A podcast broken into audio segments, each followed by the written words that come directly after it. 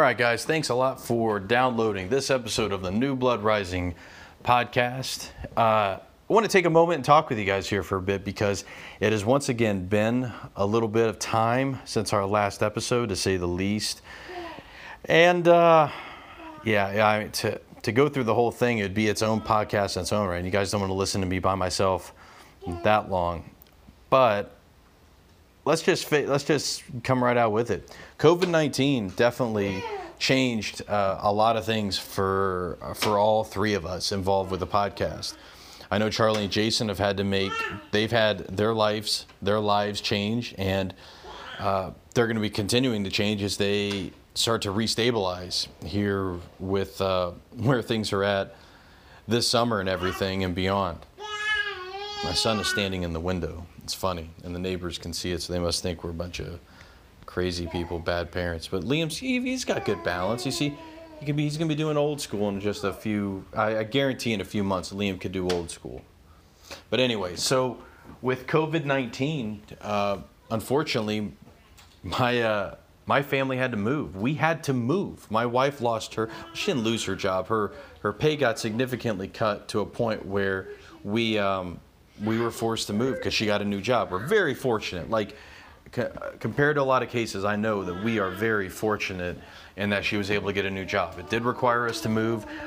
A lot of things have happened. It's been a whirlwind of the last uh, 60 days or so where we've had to move out of one house which was is our is a process in its own right. Move into another, get settled in, start selling one house, start trying to uh, trying to build another, all the while trying to get my employment kind of a little bit more under control again since mine has definitely changed because we've had to move. It's just been a lot of a lot of change, and uh, fortunately, we had recorded this Ron Simmons episode, uh, and so that we could have some content. Unfortunately, I couldn't get it out as quickly as I wanted to. I I jokingly refer to this episode when I was editing. I was like, this kind of became the New Blood Simmonsocracy, which is kind of a dumb way of saying it. it was like our Chinese democracy, the Guns N' Roses album that felt like it was coming out for 20 years. there was always like a monthly or yearly update, like, oh, maybe this will be the year.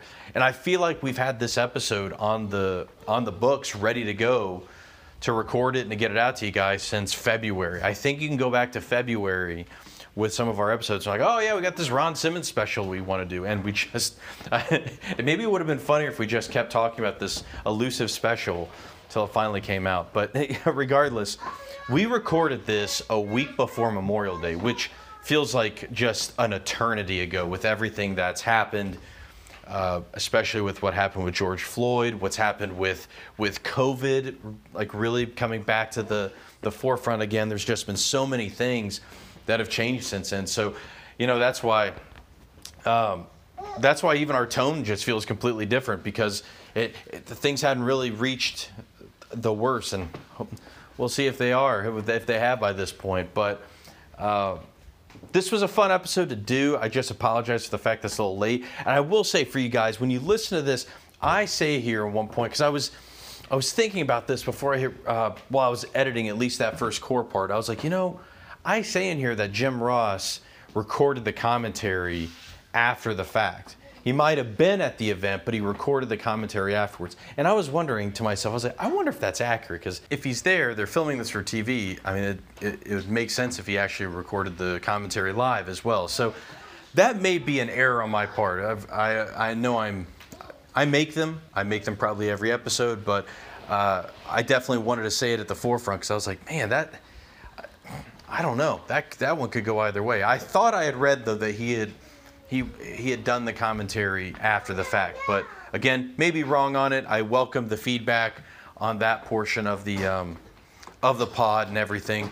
What I also wanted to say here at the front is I wanted to take a moment and I wanted to throw some praise down for Henry from the Raw Attitude podcast because I, I just finished the King of the Ring Monday Night Raw Super episode with Sal, which by the way, I'll tell you guys, when you listen to those episodes with Sal and Adam, those are some of the best on there. I love it. When I love doing the show. I know Martin has loved doing the show. It's just it is definitely special with those guys when they're doing it with Henry. Those are really really good episodes, and this one was no exception. It is excellent. It is a great episode of that pod. But uh, I know Henry's gonna be taking some time away. He has recently had a child. Uh, it is time to spend some time with the child just and to have some family time and i really respect that. Uh, and i really respect the run that he put in with those first 80 episodes 80 episodes. And you know when we started this five years ago there were a crop of pods that came up with us. There were a few that stuck around a few that haven't.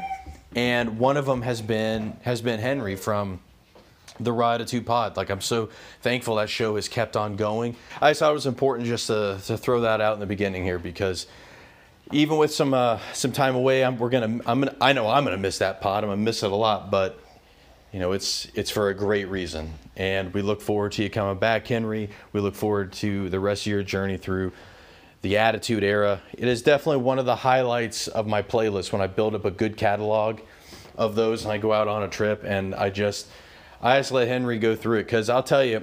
And if if you're thinking about start if you're thinking about starting a pod, whether it's solo or whether it's with a group, you can learn a lot by listening to him because he takes a lot of time to prep.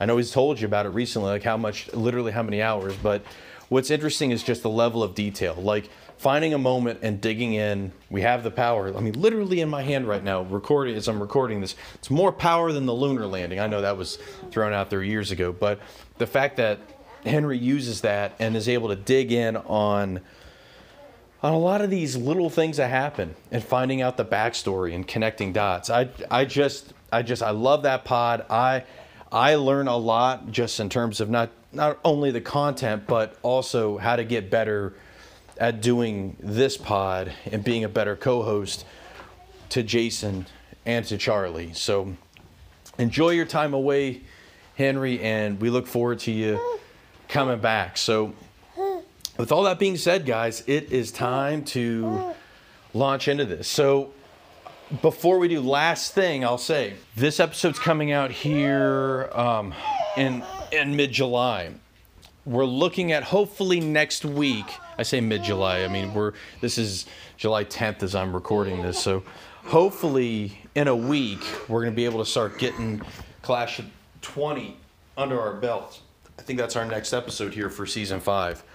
Now that hopefully hopefully we've got a little bit more stability between the three of us cuz that's our end goal is to have all three of us recording it. So that's what we're going to try and do. So hopefully Clash 20 will be the next thing you hear within the next couple weeks after we have it recorded.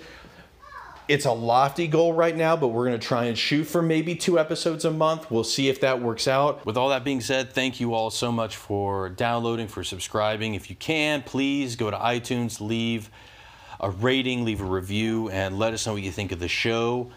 Let's get into some Ron Simmons talk. Coming back at you next.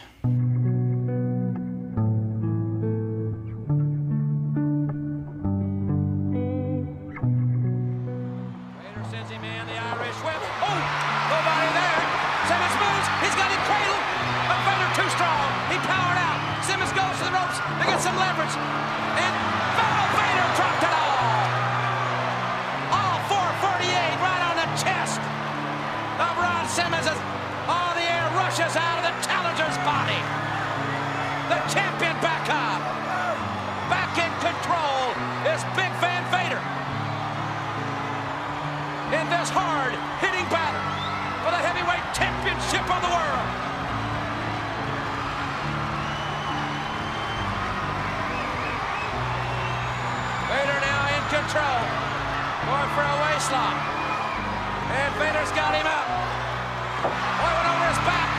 become the best in the world. And indeed he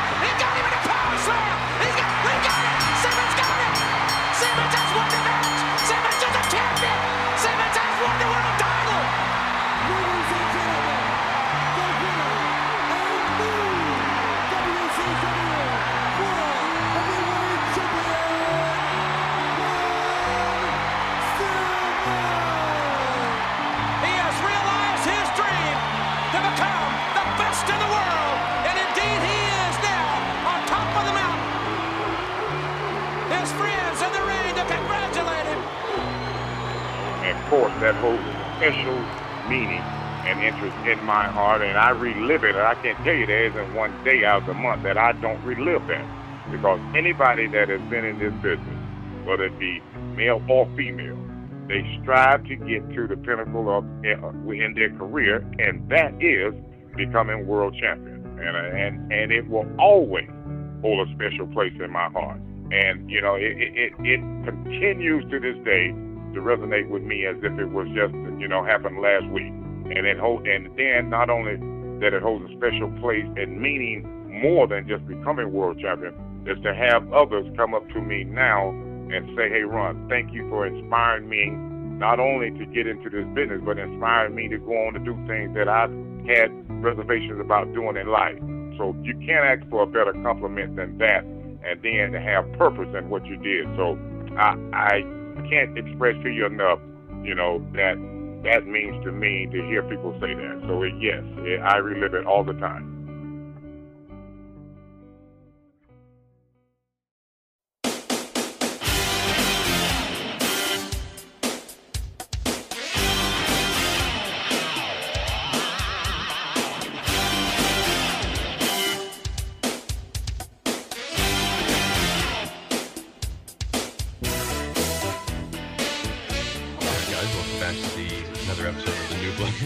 Podcast. This is special because we're all together again. This is a proper season five episode here. It's a special season five episode as we're going to be talking about a special event that takes place between our last episode, which was the Great American Bash 92, and what our next episode is, which is Clash of the Champions 20. We're going to be talking about the night Ron Simmons made history and he defeats Big Van Vader and becomes the WCW World Heavyweight Champion. I'm William Rankin, and here is Jason Kiesler. How's it going, everybody? Charlie Stabile. Yeah, how you doing? and it's, it's so get too far. I just gotta say, I'm trying to not laugh so hard to let people know. So Charlie's doing his own separate recording for his audio, and he wanted Will to count down. And so Will does a countdown, and like two seconds after Will says record, I heard a click like someone was pressing the key to record, and I almost lost it. It was like that Rick and Morty where Rick like flipped the switch on the left and you hear like the switch go off and then the other switch and he wound up killing all those people by accident. It's like record. I've been trying not to bust out laughing. It is a loud clicker. I should have just done the double tap. Will goes record. It's like, did it take two seconds for Will's words to get to you? See, that's what's, that's what's weird. Like I'm willing to bet there is some kind of delay, like on, on all three parts, and yet it always comes out sounding fine. I, that's so real, that's here, the part I don't get. What's interesting? So here's what's interesting, is whenever the reason it's always good to export as a WAV file is because whenever it's compressed as an MP3 and Henry, for example, with his pod, he knows exactly what I'm talking about when I'm talking about this. And some of you other guys out there that do pods, when you have somebody who gives you an MP3 and you have yours just in the whatever raw format on your thing, because it's compressed, because an MP3 by nature, and you guys all know this, it's it's a compressed file, and that's why it, you know when you listen to it very closely, like it doesn't sound quite as good maybe as a, a record or like a, a vinyl or a, a CD quality, whatever, because it's compressed. What it also does though is it's it's hard as hell to sync. What'll happen is like we'll be together and it'll be fine, and then all of a sudden like one of us will jump like behind ahead, and it's I have you have to trim. Put it's a freaking mess. It really is. It's funny as hell. Really? Whenever yeah yeah. So like that's why that's why whenever I tell you like oh if you can put it out as a WAV file you know that's that's better that's better because then it's uncompressed it's big i mean it's a big file but it's uncompressed so that's yeah, great con. This is some great content here for season five. We're talking about the, you know, the behind the scenes of podcasting. I hope everybody's enjoying this. Um, I hope you appreciate the pros and cons of the MP3 versus the WAV.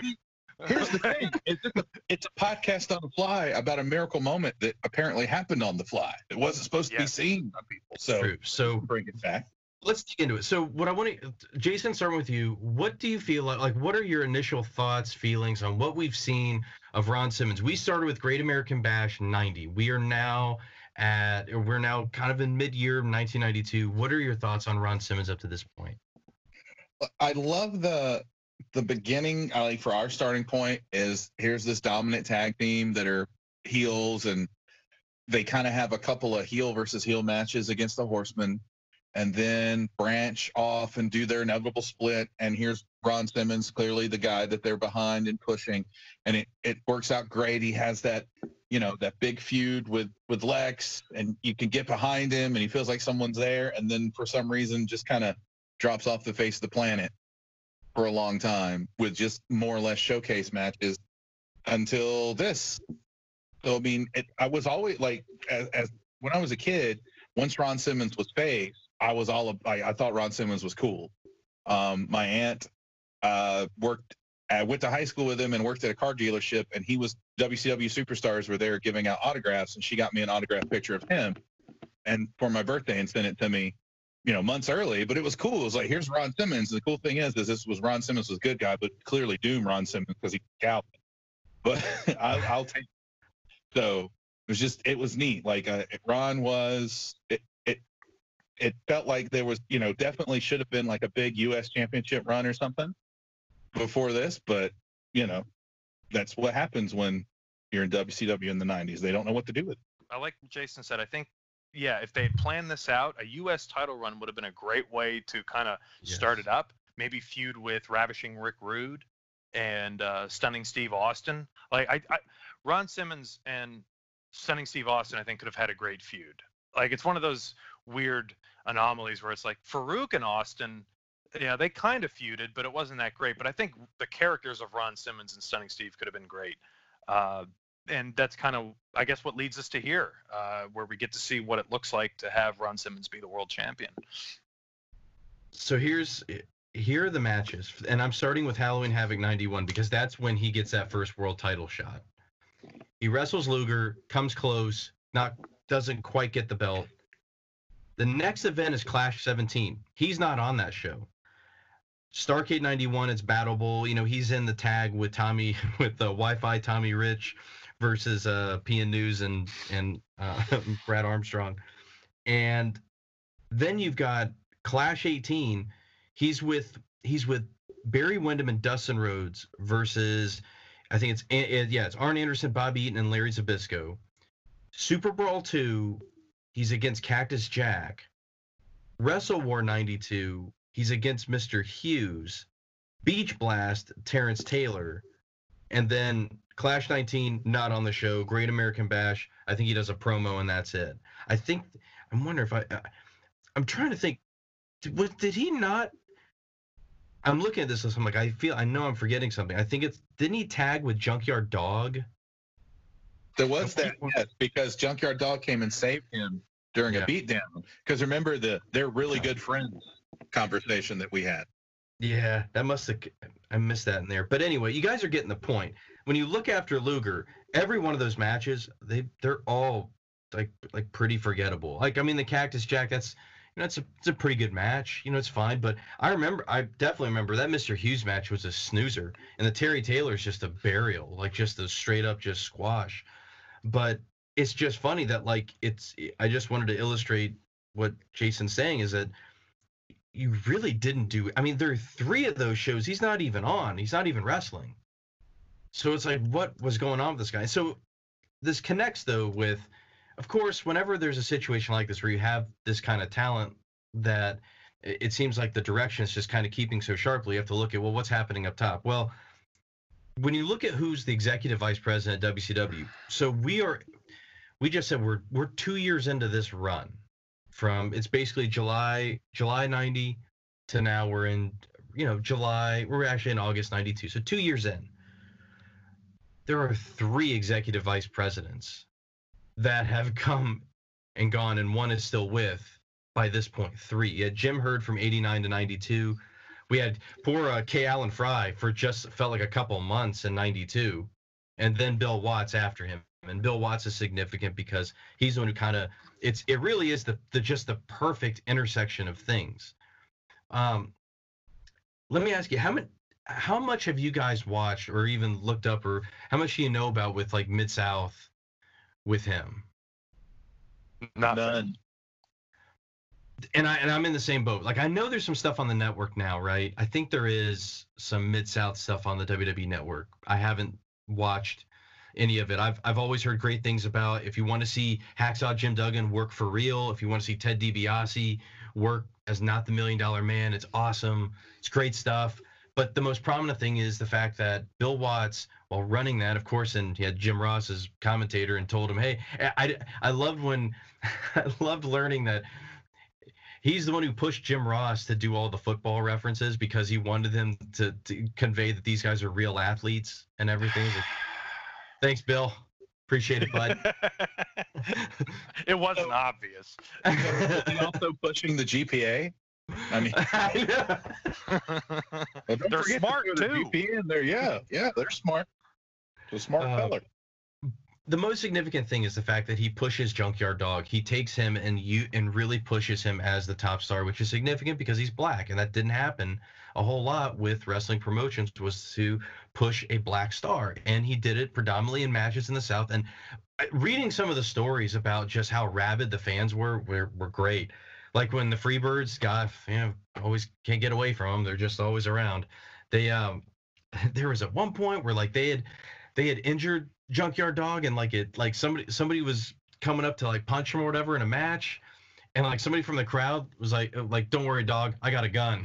He's like yeah, wow yeah that's what i want that's that's wrestling man. People bringing guns to protect the faces. That's awesome. But the COVID thing's a blessing. No crowd. the only reason I like the the reason it's important to bring that up is just because he's when he comes in, he sees obviously some real talent, or at least sees something with Ron Simmons that he can he can use and duplicate that junkyard dog like you know success that he had by doing the same thing with him. And look, he he checks off all the he he's got all the bill he's got the Bill Watts checklist. Like he's a fantastic athlete. Yes, real athlete at that. Fantastic. And he's got an I mean the the thing about it it's interesting is he's not good on the mic really at all. But he's got a tremendous charisma with the fans. Like and it's it's almost like a physical charisma where like it's like Luger to where like both those guys fire up so well you know what I mean? Like whenever that guy gets hot, like that crowd just explodes. And it seemed like it was just like the, there was an opportunity that, and I think we notice it like with especially that Great American Bash, Charlie, when we did that, and he cuts that promo where he says, you know, I'm I'm gonna be, I'm taking on, I'm, you know, he's basically laying down the challenge for whoever the world champion is between Vader and Sting. Mm-hmm. So, so um, that's what kind of brings us to this this moment. That we're this this event. It takes place. I now here's the thing. The date on this is August second, nineteen ninety two. I can't. Remember, I don't know if that's when this was actually taped or if that's when it aired. But I'm gonna say that's probably when it aired. It was August second, nineteen ninety two. This is a freaking house show in Baltimore that this takes place at. And I told both you guys like the crazy thing is like this match isn't even on the card. Wasn't at all. And it's really like I, you know what? I'll, I'll say. I mean, I'll get into stuff about the booking, I guess, a little bit after. But we're just setting the stage here, where Vader has taken the belt off Sting, and I think on this night he's they're supposed to have a rematch for that title. Well, that doesn't happen because Jake the Snake comes out and ambushes Sting earlier on in the night. He makes his his first appearance in WCW and takes out Sting. He injures him, and it sets up a uh, I mean, a, a, a clash in no better place than Baltimore with Ron Simmons taking on Vader. So, I guess at this point, let's just get into this match and just talk about it here. So, Jason, to start with, what are some what are your thoughts on on this match? It's not very long. It's like a 13 minute match or so. What do you think about this? I do like a good hoss battle every once in a while, but this also kind of highlight the the limitation of hoss fights back in the day. You know, like it is you see a lot of punches and a lot of clotheslines. Um and the the test of strength bit is really cool. I, I do like that because or when they're doing that shoulder lock up because you see like Vader pushing back and Ron is still higher up. So Vader's making Ron look like he's strong as shit. Um, even in that moment before everything. Um, and we get to just to piggyback off what you said a little bit ago. We get Jim Ross telling us that this is Colorado versus Florida State. we got an offensive lineman versus a defensive line, right? I mean, like, just and and he's by Jim Ross being by himself and not actually being there in the moment. You know, I'll give him some credit for it because he does put a lot of urgency and excitement in this match, and times when there's not. Um, but I one thing that that really stood out for me was the point where Ron Simmons had beat Vader to the you know in all these different moves to the point where Vader left the ring, and it's not something you think about with monsters like that leaving the ring to catch a break. Um, so I mean, it's again and every every offensive move Ron Simmons does, you would think it's like the 450 frog splash, the crowd reaction, and in the defense kicking out at one from the Vader splash, kick out at one. Wait, wait, a 450 frog splash? Yeah, that would be so amazing. Wow. right. That, thank you for catching that. Wow. I'm just picturing it. Like the five star 450 frog splash. Leg drop. Ring- The ring Van Dam- explodes. Can you imagine Van Dam hits that and he just like he just has a seizure out of the ring because he's he's selling he's Because he so sells bad. it. and it still only gets a two count. And Taker's watching it. He's like, man, that's the one guy I never got to work with. You see While him right there? Jericho's cruise ship watching from a secret bunker. See him right there? He gets it. He- yeah. Hey, cameraman, can you see Oh. far enough up my nose? This angle? All the underbooger like hanging out, just like Well, right there. Michelle, you watching this? Why not? Hey, hey, Yes, hey, honey, I've got no choice because this awkward setup. hey, Michelle, would you like another oatmeal cream pie? I'm gonna go get. I- I'm gonna go grab a couple little Debbie's. Hey, hey, Michelle, what's that say on your shirt? God is dope. You calling God a dope?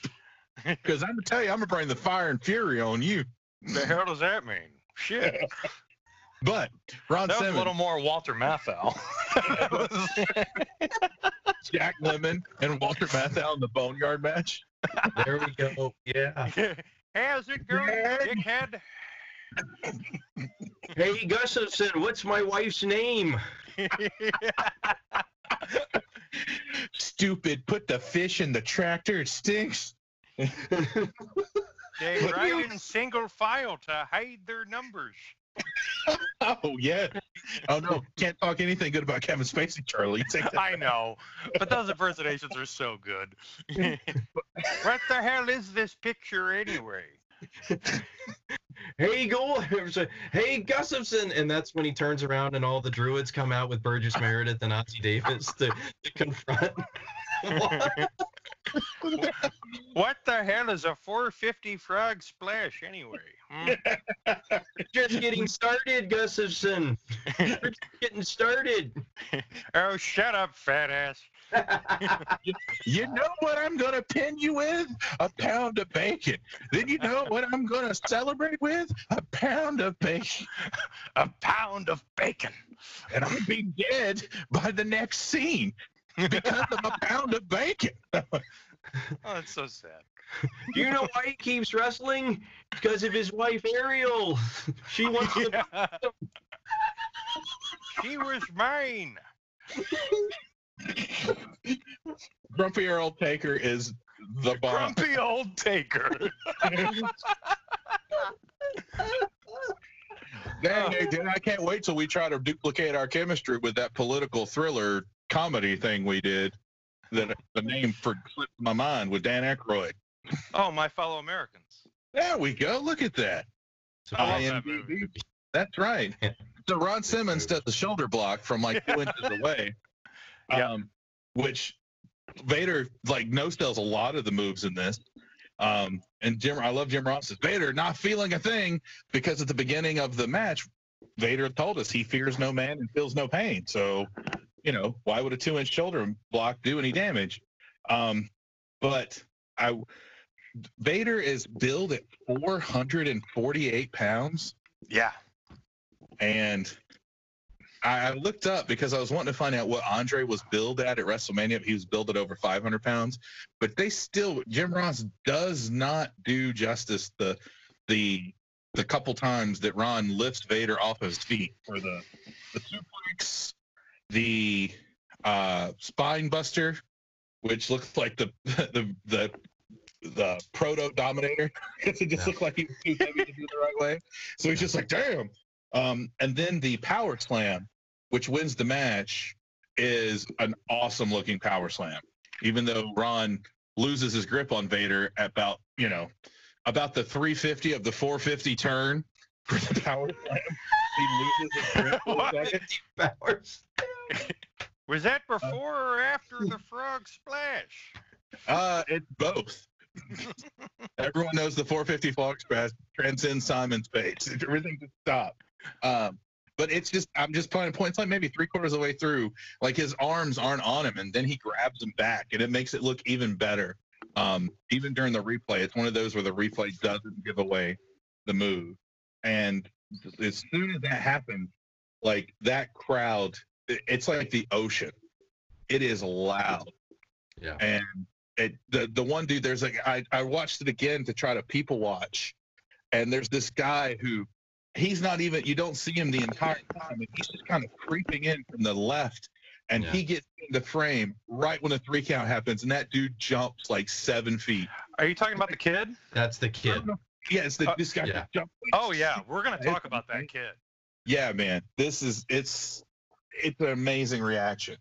Um and you know we'll talk about the follow-up after when everyone gets their opinions as far as the immediate like in-ring follow-up but i i I mean you know it it's one of those matches where the whole is greater than the sum or whatever.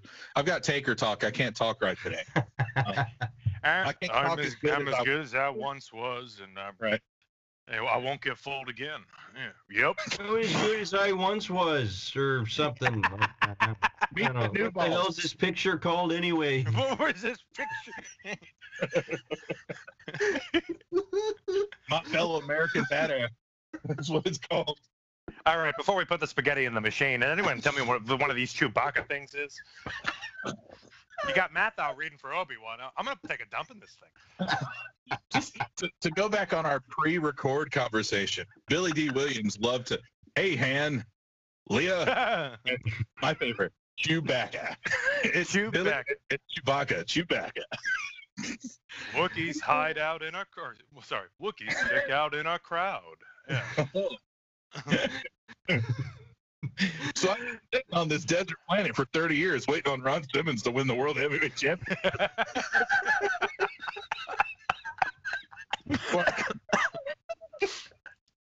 We get the Um, WWE network out here. It's amazing. I, I just get a new email once a month. I haven't had to pay for it. I've had it since day one. Imagine if WrestleMania was held at that at that area with uh, with the festival. Oh yeah, yeah. She, what's your name? No, she wants to know what are the people that you come from. Wait, why are we asking so many fucking questions? Wait, what's your problem? Leave me alone. I don't want to talk to you.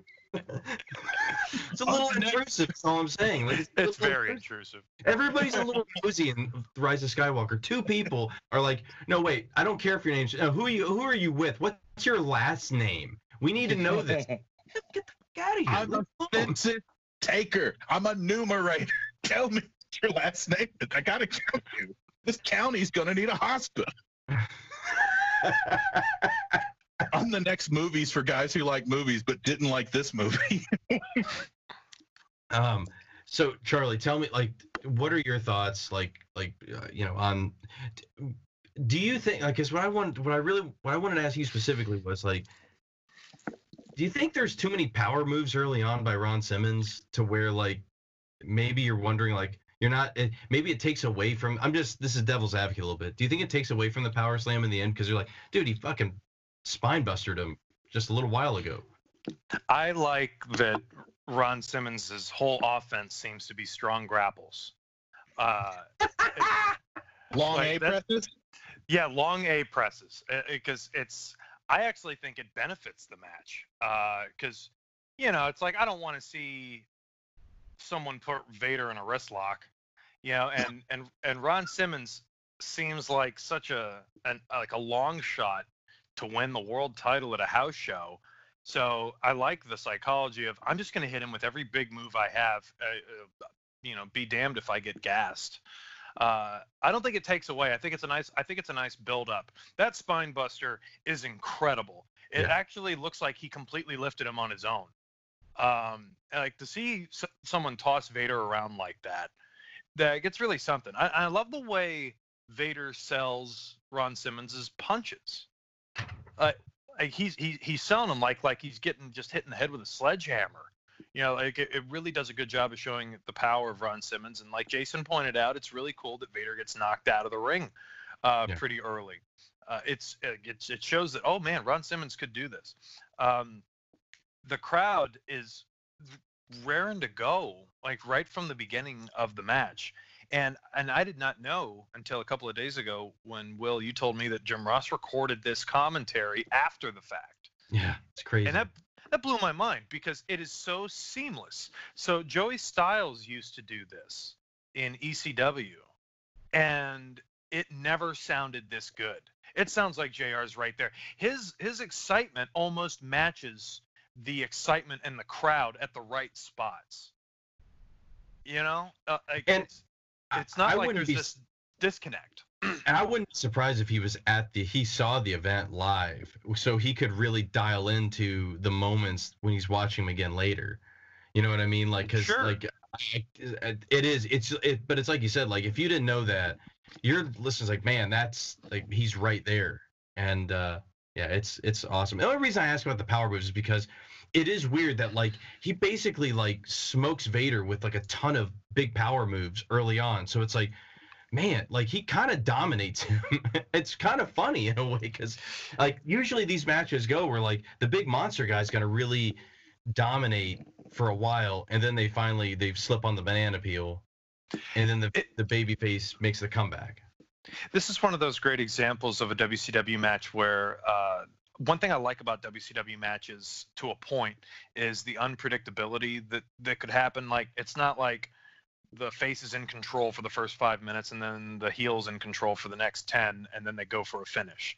Uh, where the where the it's not like that. So there's this air of uh, unpredictability to the pinfalls that's really cool. Like if I had been watching this for the first time as a kid, I definitely would have thought the second rope splash that Vader does was the finish. Yeah, Uh, I mean, it, it looks great. It's if it's like that's a move no one's kicking out of, and the response that Ron Simmons gets for that kick out is so great. I mean, just very cool. And I love the spot with Ron's, although it's kind of stupid, but I do like it anyway. Ron Simmons doing a sunset flip to Vader. You know, it's I, I, it's yeah, you know, it's it's it's like if the one two three kid tried it on Yokozuna. Right. Like, it's it's just Right. like why would you do this? Or anyone who does a ten count punch to Undertaker. Or if you know. Yokozuna tried to do it to Mae Young. yes. Yeah. Yes, that that classic encounter. um Well, you don't powerbomb Billy Kidman either. no, you don't, powerbomb don't Billy do Kid- it. Don't do it. His, his he's a very heavy 180 pounds. Yeah. He's got a 500 pound heart. Jesus. Ouch. yeah, it beats once a month. like you should probably see a doctor. Um, it's uh, it is absolutely one of my favorite finishes ever uh, because it reminds me of a finish I would do with action figures. Um, like it it has an action figure finish kind of feel, and I I like the the one thing that's bizarre about it is it seems like Vader is a little hesitant to do it to do the power bomb like because he you know because he has to lift Ron completely over his head so he can land on his feet and and Vader just waits like just a little too long I think uh in in kind of driving the move home like because you know it's one of those things where you take so long to do something it's like this is going to lead to something. But that power slam is so cool looking how he basically like Jason said in the 350 portion of the 450 uh he kind of just lets Vader go for a second Yeah. and and just kind of pushes him down with his hands and it looks so cool. And the three count is phenomenal. This is probably in my top ten greatest moments in WCW history. Like it's it's such a it's one of the greatest feel good moments in all of wrestling. I, I get I get chills every time I watch it, and a big reason for that is that kid that uh, Jason pointed out. That kid comes like way out of nowhere. I think he's about halfway up the hard cam, and he runs from his seat to the guardrail before the three count hits. Like the kid just books it and it's it's great. I don't think this is a ten, of course, but it's definitely a, a solid match. I, I've I've I watched it twice today. Like it has great rewatchability. I'm a big fan. Yeah, and I mean, like it, when it gets down to it, like the the finish works. Like it does. It, it looks it looks kind of rugged, looks kind of raw, but like at the same time, it's like the guy's over 400 pounds. I don't expect to have it be the most beautiful looking power slam in the world. I just want it to look like it would take take him out. So yeah, it's because when I was going through and watching, I was like, okay, what are the different ways this thing could have gone? And, and you know, of course, the the classic way is well, you do Hulk Andre, where he goes to the body slam early, doesn't work, and his back hurts the rest of the match, right? That's a lot of times what happens when the small guy wrestles the big guy is that they they try to do something. Obviously, they can't lift the guy, and but what's great is like from Jump Street, he gets that belly to back suplex, and it's like, oh man, this thing's on. This is on. Mm-hmm yeah, it's it's it's neat just listening to if like just listening to the crowd as it goes through if nothing else and just kind of even tuning out jim ross for a second just listening to the crowd the way the crowd is in on this and i think this kind of does tie into like and i think this is an interesting fork in the road you can look at it one of two ways like it's very savvy on the one end by bill watts you book this in baltimore baltimore has a very heavy african american demographic very heavy population there Of course, you, of course, this is a great setting for. It. Would would this work as well in Greenville? No, no, it wouldn't. But um, you also like, I, and I don't know if this was a standard practice at the time, if they did this only so often or whatever. But when you only have the adults pay to get in, you have kids get in free. Awesome, great. That's that's a blast for a kid to be able to go to wrestling like that and like it doesn't doesn't break the bank necessarily for the family. That's great. So that's why that place is just so jammed and it's so loud. And then the fact that like they they do that switcheroo and they bring Simmons out as a surprise to face Vader. It's savvy. Now here's here's I want to see what you guys think. Like if on the one end it's savvy because like yeah, it's an amazing cultural. It is a cultural moment. I don't know like at the time I I I do not remember at the time how big this was. If it got outside of wrestling, you know what I mean? Like if it if it reached a point where like you know you got people that are non wrestling talking about it. I guess my question is, do you think this do you think this works the way they did it? Doing it at a house show that would be a TV taping, or do you think it should have been done a different way?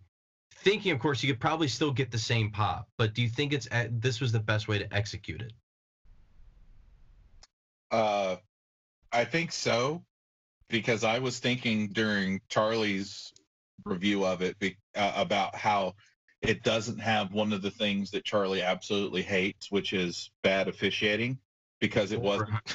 Or I was going to say Vader comes out with an Orioles cap and tries to get a Orioles. uh, I got to get him on my side. Yeah, Cal Ripken Jr. is under the Vader mask. I feel no pain. Go Orioles. and then he starts doing the tomahawk chop for some reason. He just, oh no! He, he has no idea where he is.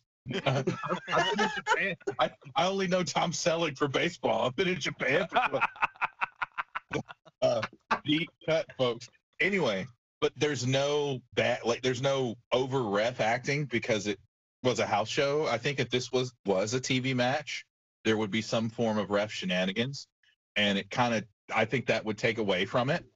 Um, so I mean, for me, it works. I mean, cool. It's also this is still you know this is also kind of eh, early '90s, so house shows were a thing. Like you weren't you weren't expecting weekly pay-per-view quality TV shows because of Raw and Nitro. So things like that would happen at house shows. You just see people suddenly have different belts. So I don't know if you get the world title flipping though. That's what's wild about it. Is like, and and eh, I'm still wondering if this was a mindset back then of like, okay, if we do this at a house show, does that mean then that everyone's going to excited to come to house shows because they're like, look at what they can do at a house show? They may flip a title, and then of course, if it's on TV and it's on, I don't know if this, I forget how this was broadcast. If this, what show this ended up on on WCW weekly programming, but it's like, dude, you got to watch the TV show. Why? They flipped the bell. Somebody won the world title on TV this week, which Go ahead. Oh, I was Go just gonna, I was just gonna say, well, the only one I can think of, uh, well, I can think of two. I remember one time going to a house show and there was a title flip, but it was like a TV title or a US title, and I was like, wow, you never see that. But then on the very next Nitro, the title was back on the other guy. I know what you're talking about. I know what you're talking about. Is that Benoit Booker won the T? TV. Benoit won the TV title. yes. Booker T. Yes, that was it. And I remember just being stunned as a kid because I'm like, this never happens on on these types of shows. Now, the only other minute. one I can think of is Diesel. Yes. I was gonna Diesel beat. Yeah, he beat Bob Backlund at Madison Square Garden at a house show, and always, which that's not a, it's not a huge deal because the match was only eight seconds, uh, and they aired it on the following Raw like really quick. But it was always still like, wow, the longest reigning champion of the '90s won at a house show. And yeah, Which, and I and, and that's why I wonder like do they do this because they they think like it will bump up house shows because people are going to want to come see potentially Possibly. something happen? Yeah, and the funny thing is it doesn't really work. Like obviously 90, 95 is not like is, is and i'm not even talking about the content like the, you know the content is is judged the way it's judged by a variety of different people in podcasts but the business is not very good in 95 so that's why like i i, I was wondering if if the if the houses were the same after this if there was any real fluctuation in the houses after simmons won the belt at least initially to where people were like well, dude, like, hey, dad, we gotta go. We gotta go to the wrestling match. Well, why? Because they Simmons just won the world title, so maybe somebody else will win a title. I don't know. I, I mean, it's it. I remember back in the day, like you know, when people would tell me about like, oh yeah, the house shows were the thing. Like the TV was just a way to boost the house shows, and that's it. Like that was the whole thing was getting those shows in the middle of the week versus those TV ones you would see. Those are the ones you wanted to jam pack. Now, obviously, by the end of the decade, that's a, it's a whole different, it's a completely different business at that point. I, I was just wondering, like, as in my mind, I'm thinking, what if they had slow they had slow burn this? Like, I mean, Charlie, you and I talked about like the best thing they could have done was have Simmons come out at the end of Great American Bash and do a standoff with Vader, and it gets you pumped for that feud in the future. So it'd have been like, wow, okay, so what if we had what if we'd had them lock horns at Halloween Havoc? And it would be so neat because for a couple of reasons. One, it'd be one year after Ron Simmons got so close to winning it, just to fall short. And again, he's up against a guy that's with Harley Race. Hey, this is the franchise Shane Douglas, and you're listening to the New World Rising. yeah.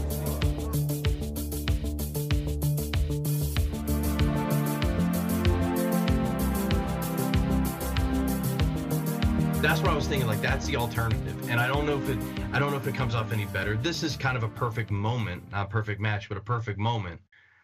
But just Yeah. think about the alternative. I uh, I wish this had been on a pay per view.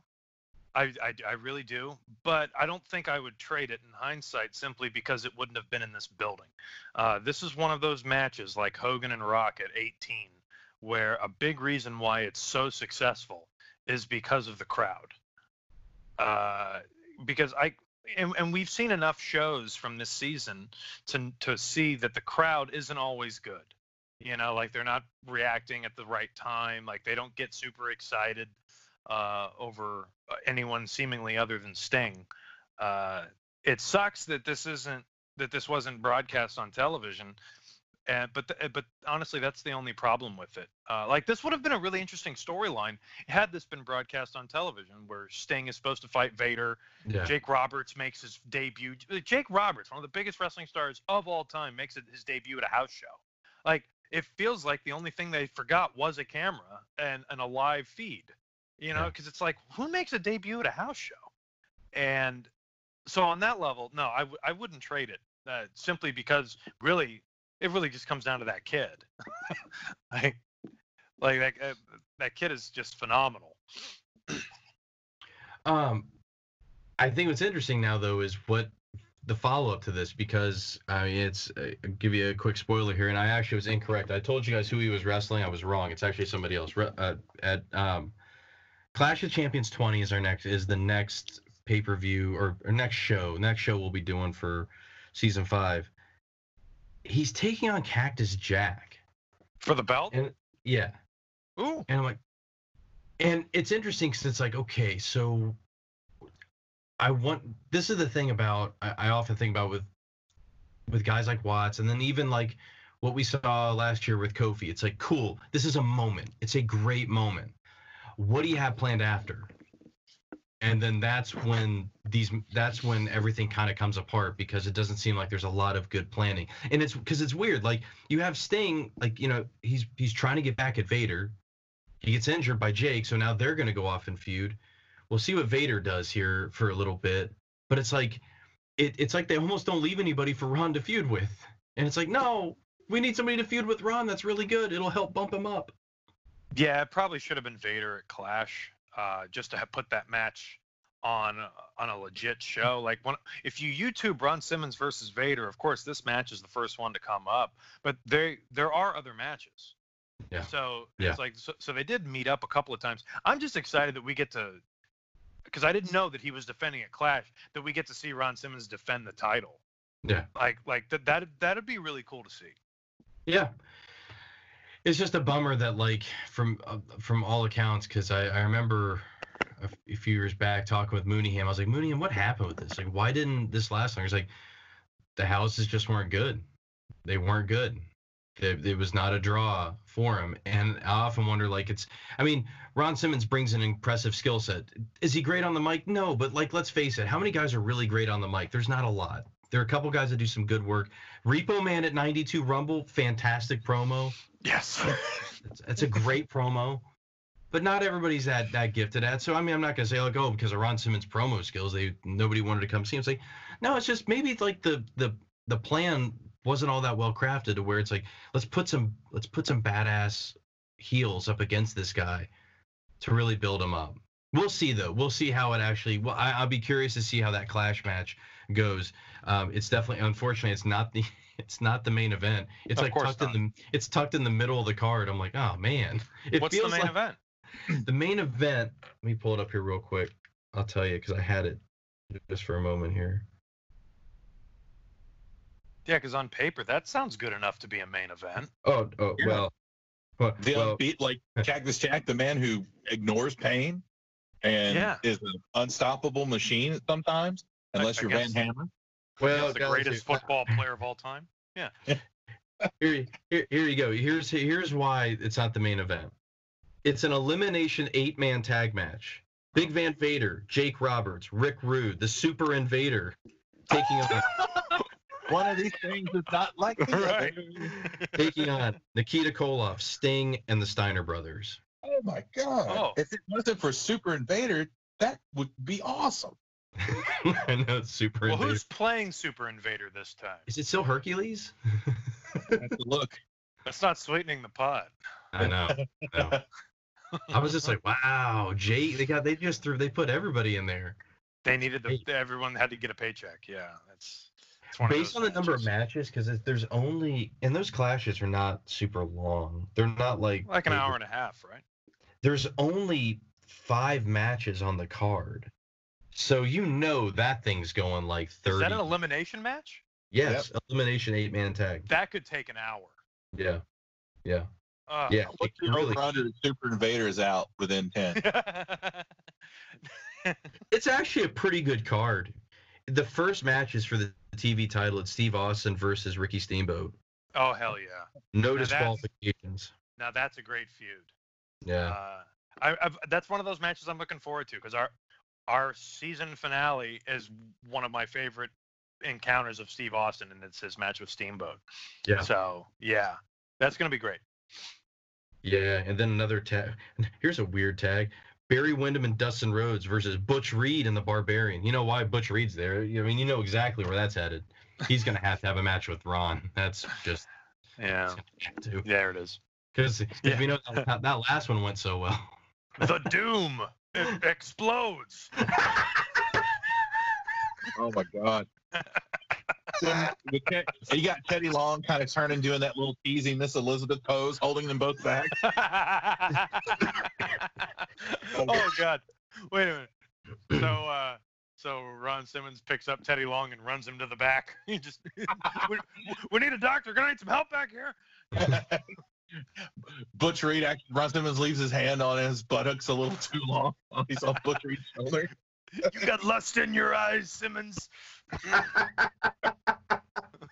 And Oh 30 my plus God. years later, there'll be a, a dark side of the ring. Ron Simmons, Butch Reed, and Teddy Long, the triangle that shouldn't have been. Still, somehow Hulk Hogan's wife, ex-wife will be there. And Teddy Long was in our hotel room in Florida, and he just kept going and visiting some other guy. And every time Butch Reed would call, I'd say, "Oh, he's in the bathroom." Bradshaw play the part of Lanny Poffo. Oh my god! Oh yeah. Oh yeah. gross. Oh yeah. But yeah, that'll Uh. be that. That's gonna be a fun. That that'll be a fun show to watch. That's what's the clashes are the things I look forward to the most because like, you know, I, I when I always think about the purpose of a clash, it's like this is the time where you really you're gonna find your new fans, hopefully on cable, like they're flipping through. That's why Jim Ross, like they, you can Jeez, tell by man. commentary. Yeah. Yeah. Yeah, the first WCW show I ever saw was a Clash. yeah. Uh, so yeah, and that and that's what got me hooked. and you can tell by the commentary like they always act like they're introducing it for like the very first time like it's, uh, and that's and it's cool like it's it, it's actually really good in that respect remember i mean i forget which clash it was where it felt like there were like 12 matches like they were like all right here we go again Tup, tup, and it's all over Yeah, each match was like three or four minutes. You're like, oh god. Here's our roster. Find someone to root for. right exactly but you guys got anything else for this thing with ron here No, this thing with ron this thing with old Ron. Ron here. What's it? Was it like the tagline for Captain Ron? It's this thing with Ron. it's a cool moment. I mean, it really is just an unbelievable moment. It's probably like the the best single moment of our season, probably. I mean, I'm I know there's still plenty of ground for us to cover, but I just don't know if anything's that, as you said, Charlie, that feel good as that moment. Yeah, and with Jim Ross's commentary on top of it, Simmons has won the title.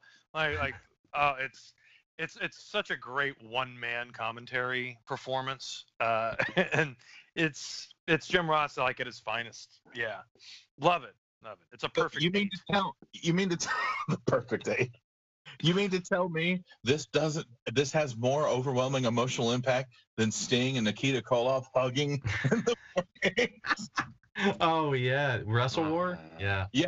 Hey guy, Yeah. I've just decided to make you on our team, but I don't know if I can trust you yet until we embrace in the cage. Now you will. Oh yeah.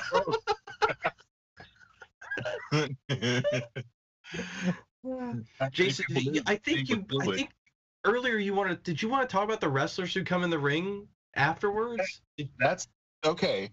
So it's Ron Simmons wins, and it's within a few seconds. There's Pillman, Z Man, Barry Windham, Dustin, and Van Hammer. yeah, Van. And, and it's like, and it's not the only reason I'm calling Van Hammer out is because the rest of them like are are hugging him and and like Dustin like you know have this thing embraced. Brian Pillman for some reason keeps rubbing the champ the title on Ron Simmons like it's his Buddha belly, um, and Van Hammer just grabs his head in like this weird lock and is like trying to just it it ham it up and like or hammer it up I don't know but it's, it's just like it's almost- That's right. Everyone's favorite heavy metal artist, fucking Stevie Ray Vaughan. but oh god, just the uh the I like and Jim Ross goes, and all his friends. But none of those like All his white are you- friends. I Yeah. know. I was thinking the same thing. trying- I was trying to tiptoe around it. it just like That's what I'm here for, Jason. I call it in the ring. I just Well, want to see Jason tiptoe. Period. Yeah. I'm not Greg Sorry. Bloomberg. I'm not dying for no reason over here. Porkins Jr. Anyway, the uh, the, the the thing is like, it it would have been kind of neat and and really in, in the moment if no one knew, like if Teddy Long would have ran out and hugged him, you know, even like it's still like you could still be upset, but like if you to really hammer in the gravity of the situation and the emotion, um, and also when they cut, like we were talking, Will, about the the fans' reactions and stuff and the shots. And when I went back and really, it was like watching it to watch that. I was like, man, there certainly are a lot of white women rooting for Ron Simmons when he's winning, because they're like, yeah, yeah, yeah. I mean, you'd have thought it was a Rick Rude intro the way they were going. Um, there you, thank you. But it, uh, it, it's just, you know, it really, it does. It makes something stand out that that there weren't any other African American faces at all. yeah, give me the race- black scorpion. Shit, you know. Charlie, I just keep imagining you saw. You said, I know you watched Last Dance. You remember that Pacers fan, that lady who's just like, like out of her Oh, that mind. nutcase! the, the one, yeah, yeah. It's like it's like the fans from Forget Paris. Yeah, like like this one's like you fucking asshole. Yeah, I'm just like, how could you ever get into sports this hard? Like I, I, I just I just don't understand it. You know? Uh, I haven't watched The Last Dance yet, but I hear Sandman's in it in the locker room during like the champ the game six championship celebration. wait a minute. Our Sandman. Yeah, The Sandman? the Sandman. Yeah. What? I I don't. The locker room for some there's pictures online. Uh, Leonardo DiCaprio and Jerry Seinfeld are back there, but uh, Leonardo DiCaprio, Jerry best Seinfeld, and the Sandman. well, it's one of the best parts of the doc. Coming like, up next on TBS. Yeah, 'cause they're like, they're like, Michael, what did you do last night? Oh man, I went and saw the Man in the Iron Mask. And And I really hated it. That's made me I don't feel too good. Places that came I'm a big Three Musketeers fan. I like Charlie Sheen. I love Oliver Platt. Yeah, Oliver Platt. Go King go. Yeah, I, what's funny is you look at the Baltimore crowd and it's so like it, it's so happy. It what's funny is you want to see the direct opposite. Go look at the Utah crowd after Jordan drains that shot. They're all just like, Damn oh, it's it. it's great. It's Damn it. it's it's so satisfying. Uh, did you see that? Uh, in, okay. Did you see that interview uh, where, that they posted this morning the, of Karl Malone talking about Michael Jordan? Because it's like you know they keep talking about it, but he's never in the doc. right. and right. they they they'd interviewed him a year ago, and he's got like this this Uncle Ben beard, and uh, he's he's got a cigar, and man, and he just God, he just he doesn't come off the way he comes off in the doc, like when he went on the bus and shook Michael's hand. Uh, he he sounds bitter. Yeah. Um. All I'm gonna say is probably go look up some stuff. It, it's not great about Karl. Not You're great. Oh oh oh, Good just say stuff. it, just say it, yeah, because.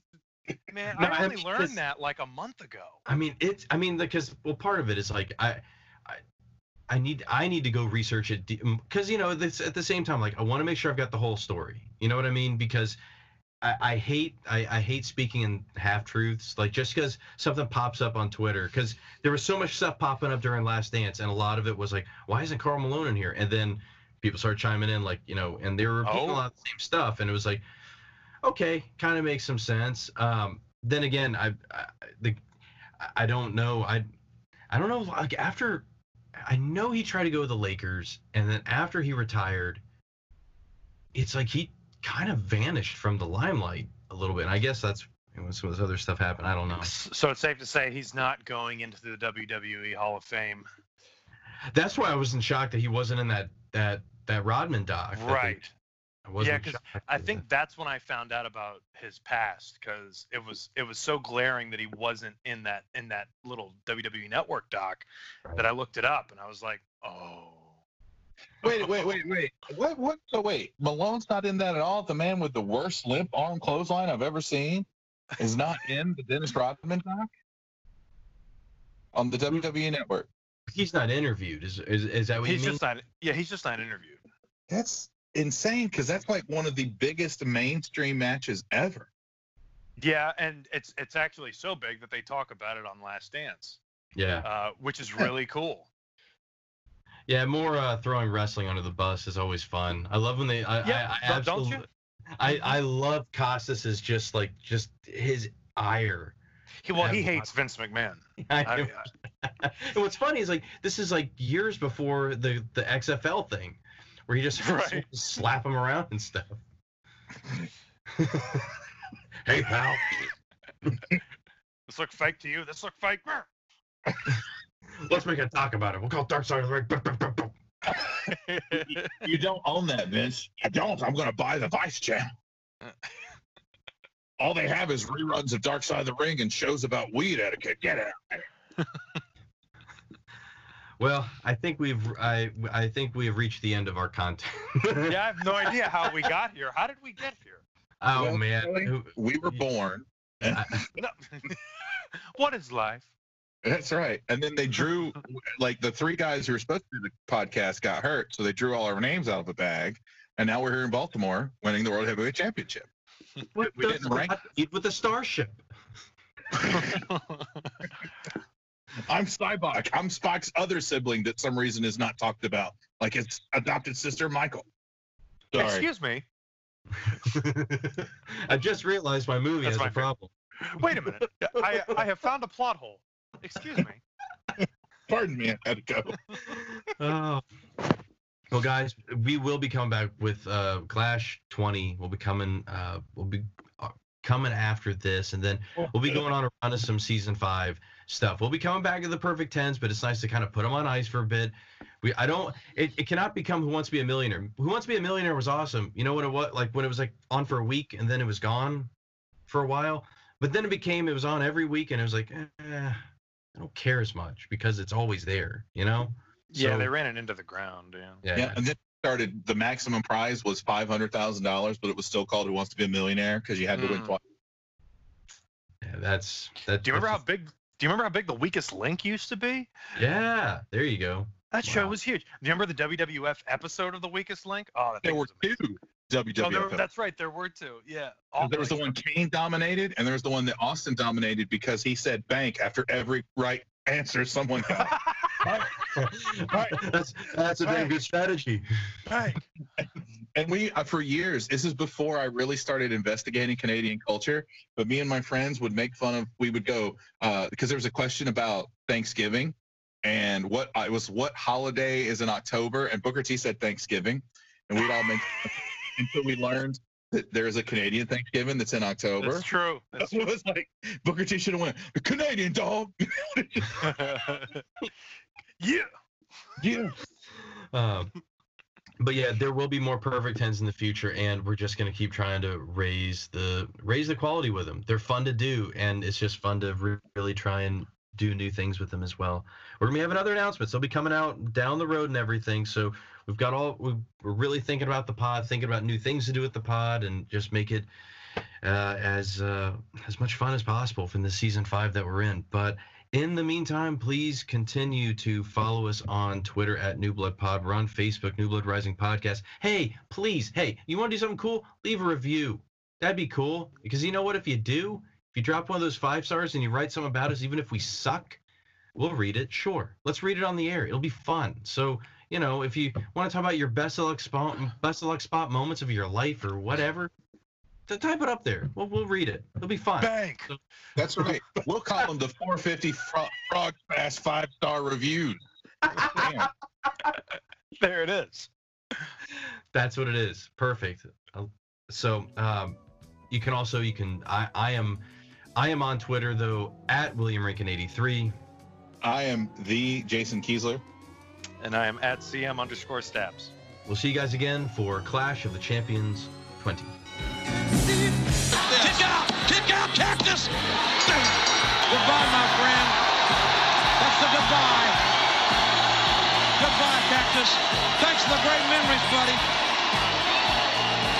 You're going to be missed, Cactus. Godspeed, Mick Foley.